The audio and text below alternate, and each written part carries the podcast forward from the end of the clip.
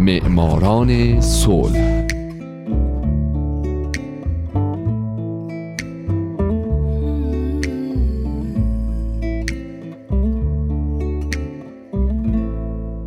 اینجا رادیو پیام دوسته و شما در همین لحظه دارین صدومین قسمت از برنامه معماران صلح رو از رادیو پیام دوست میشنوید. صد قسمت شدن معماران صلح رو اول از همه به خودمون و بعد به شما شنونده های پروپاگورس و پیگیر و مهربون و دوست داشتنی تبریک میگم.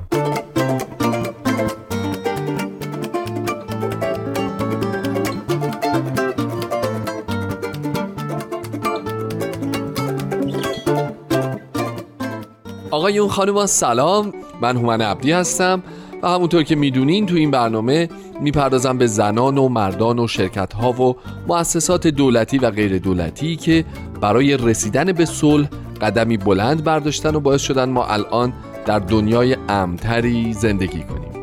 ازتون خواهش می‌کنم به جدیدترین معماران صلح هم گوش بدید.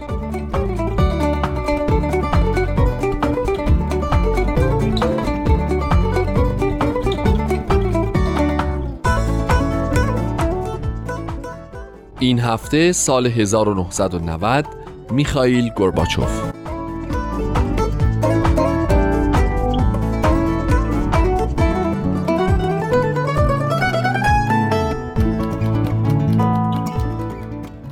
دیگه فکر کنم کمتر کسیه که میخائیل گورباچوف رهبر شوروی سابق رو نشناسه.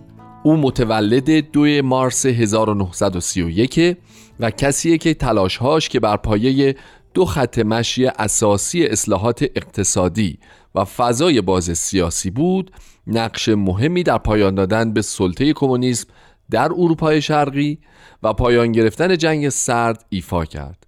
و به همین دلیل هم برنده جایزه نوبل صلح شد در سال 1990 میلادی.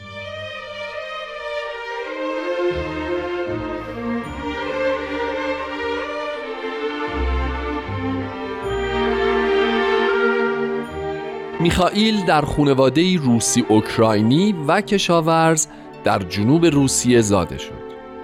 او در کودکی قحطی رو تجربه کرد چنانکه در خاطراتش نوشته شده که نیمی از جمعیت روستای زادگاهش از جمله برخی از نزدیکانش رو در جریان قحطی از دست داده. چند سال بعد میخائیل مجبور به کار در مزرعه میشه به همراه پدرش سرگئی که با ماشین درو کار می‌کرد. و مادرش ماریا که کارگر مزارع اشتراکی بود. ولی همزمان اون به تدریس هم میپرداخت و تونست در سال 1950 با کسب مدال نقره دوره دبیرستان رو به پایان ببره. بعد می‌خواهید رفت به دانشگاه مسکو تا حقوق بخونه و همونجا هم با همسر آیندهش راسیا تیتارنکو که دختر یک مهندس اوکراینی خطوط راه هم بود آشنا شد و در سپتامبر 1953 با هم ازدواج کردند و در 1957 صاحب دختری به نام ایرینا شدند. رایسا همسر گرباچوف در سال 1999 به دلیل سرطان خون از دنیا رفت.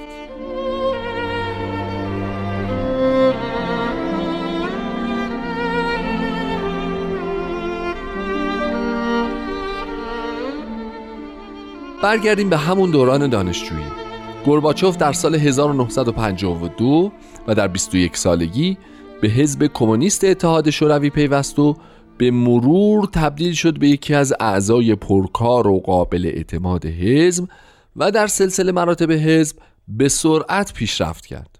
گورباچوف در سال 1963 شد رئیس حزب در منطقه استاوروپول و در سال 1970 هم به عضویت کمیته مرکزی حزب در اومد. او در این زمان یکی از جوانترین رؤسای استانی حزب در کشور بود.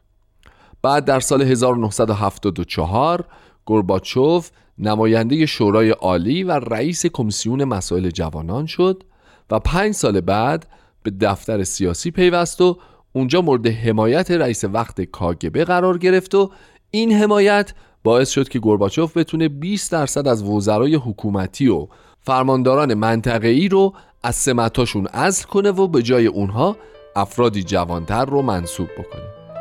تو این زمان هم یکی دو مرتبه رئیس حزب کمونیست تغییر کرد که البته همشون با گرباچوف روابط بسیار خوبی داشتن.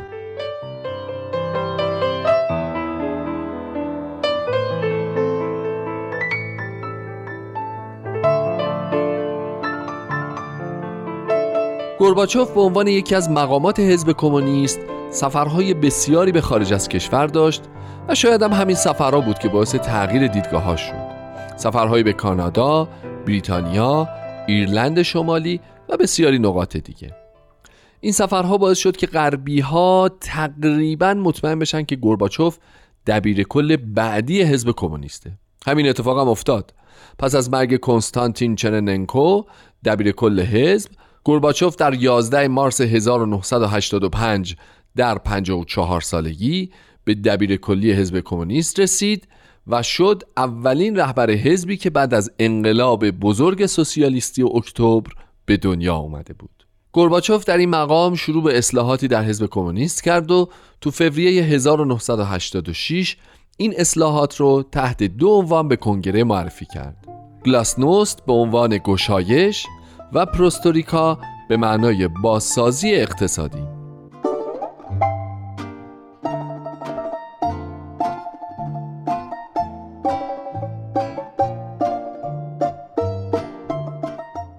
میخائیل گورباچوف برنده جایزه نوبل صلح سال 1990 امیدوار بود که برنامه های اصلاحات اقتصادی یا همون پروستوریکا در داخل باعث افزایش سطح زندگی و بازدهی کارگران بشه. او می‌خواست اقتصاد شوروی رو از نو بازسازی کنه. از جمله اولین اقداماتش اصلاحات الکلی بود. اصلاحاتی که جهت مبارزه با رواج گسترده الکل در شوروی انجام شد. به این ترتیب که قیمت مشروبات الکلی زیاد بسیاری از جاهایی که مشروبات الکلی می ساختن تعطیل صحنه های نوشیدن الکل در فیلم ها سانسور و مشروب خاری در اماکن عمومی ممنوع شد و کسانی که مست در خیابان میچرخیدند دستگیر می شدن. اما اصلاحات او عوض نتیجه مثبت یک افتضاح اقتصادی به بار آورد چرا که الکل منتقل شد به اقتصاد بازار سیاه و باعث خسارتی 100 میلیارد روبلی به کشور شد و میگن البته همین اصلاحات الکلی بود که سلسله وار حوادثی رو رقم زد که در نهایت منجر شد به فروپاشی اتحاد جماهیر شوروی.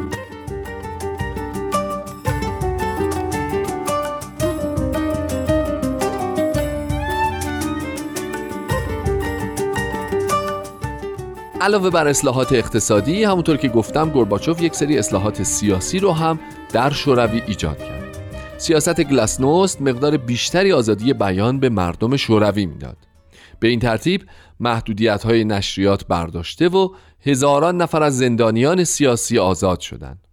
علاوه بر این در ژانویه 1987 گورباچوف باعث انتخابات چند کاندیدایی در روند سیاسی شوروی شد و حتی در ژوئن 1988 در کنگره حزب کمونیست اتحاد شوروی اصلاحات تندروانه تری رو معرفی کرد که کنترل حزب بر حکومت رو کاهش می‌داد.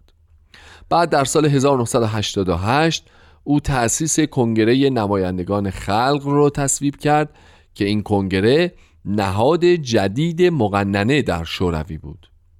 بعدتر هم در سال 1989 انتخابات کنگره در سراسر اتحاد جماهیر شوروی برگزار شد و میخائیل گورباچوف در 15 مارس 1990 به عنوان اولین رئیس جمهور این کشور انتخاب شد.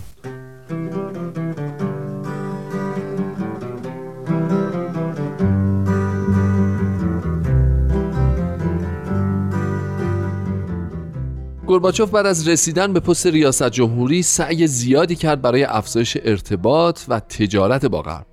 به همین منظور او با بسیاری از رهبران غربی مثل مارگارت تاچر، هلموت کول و رونالد ریگان روابط حسنه ای رو برقرار کرد. گورباچوف و ریگان حتی در 11 اکتبر 1986 با هم ملاقات کردند که این ملاقات منجر شد به امضای معاهده‌ای در سال 1987 در مورد کاهش سلاح‌های هسته‌ای میانبرد در اروپا. گورباچوف علاوه بر اینها از همون ابتدای دوران ریاست جمهوریش شروع به بیرون کشیدن نیروهای شوروی از افغانستان کرد و تا سال 1989 همه نیروهای شوروی به خونه هاشون برگشته بودند.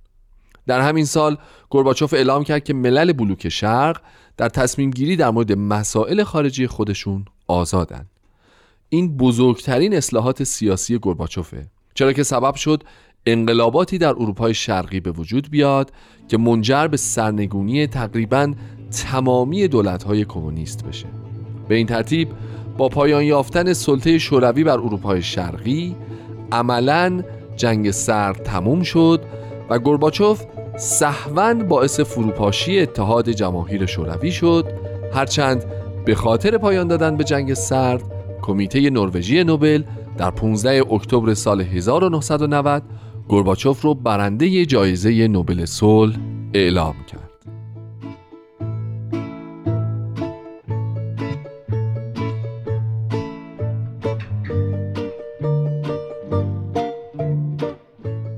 خب دوستای عزیز من ترجیح میدم به بقیه نکات زندگی گورباچوف از جمله بیانیه کمیته نوبل در مورد دلیل اهدای جایزه به او و زندگیش پس از دریافت جایزه در برنامه بعد با شما صحبت بکنم.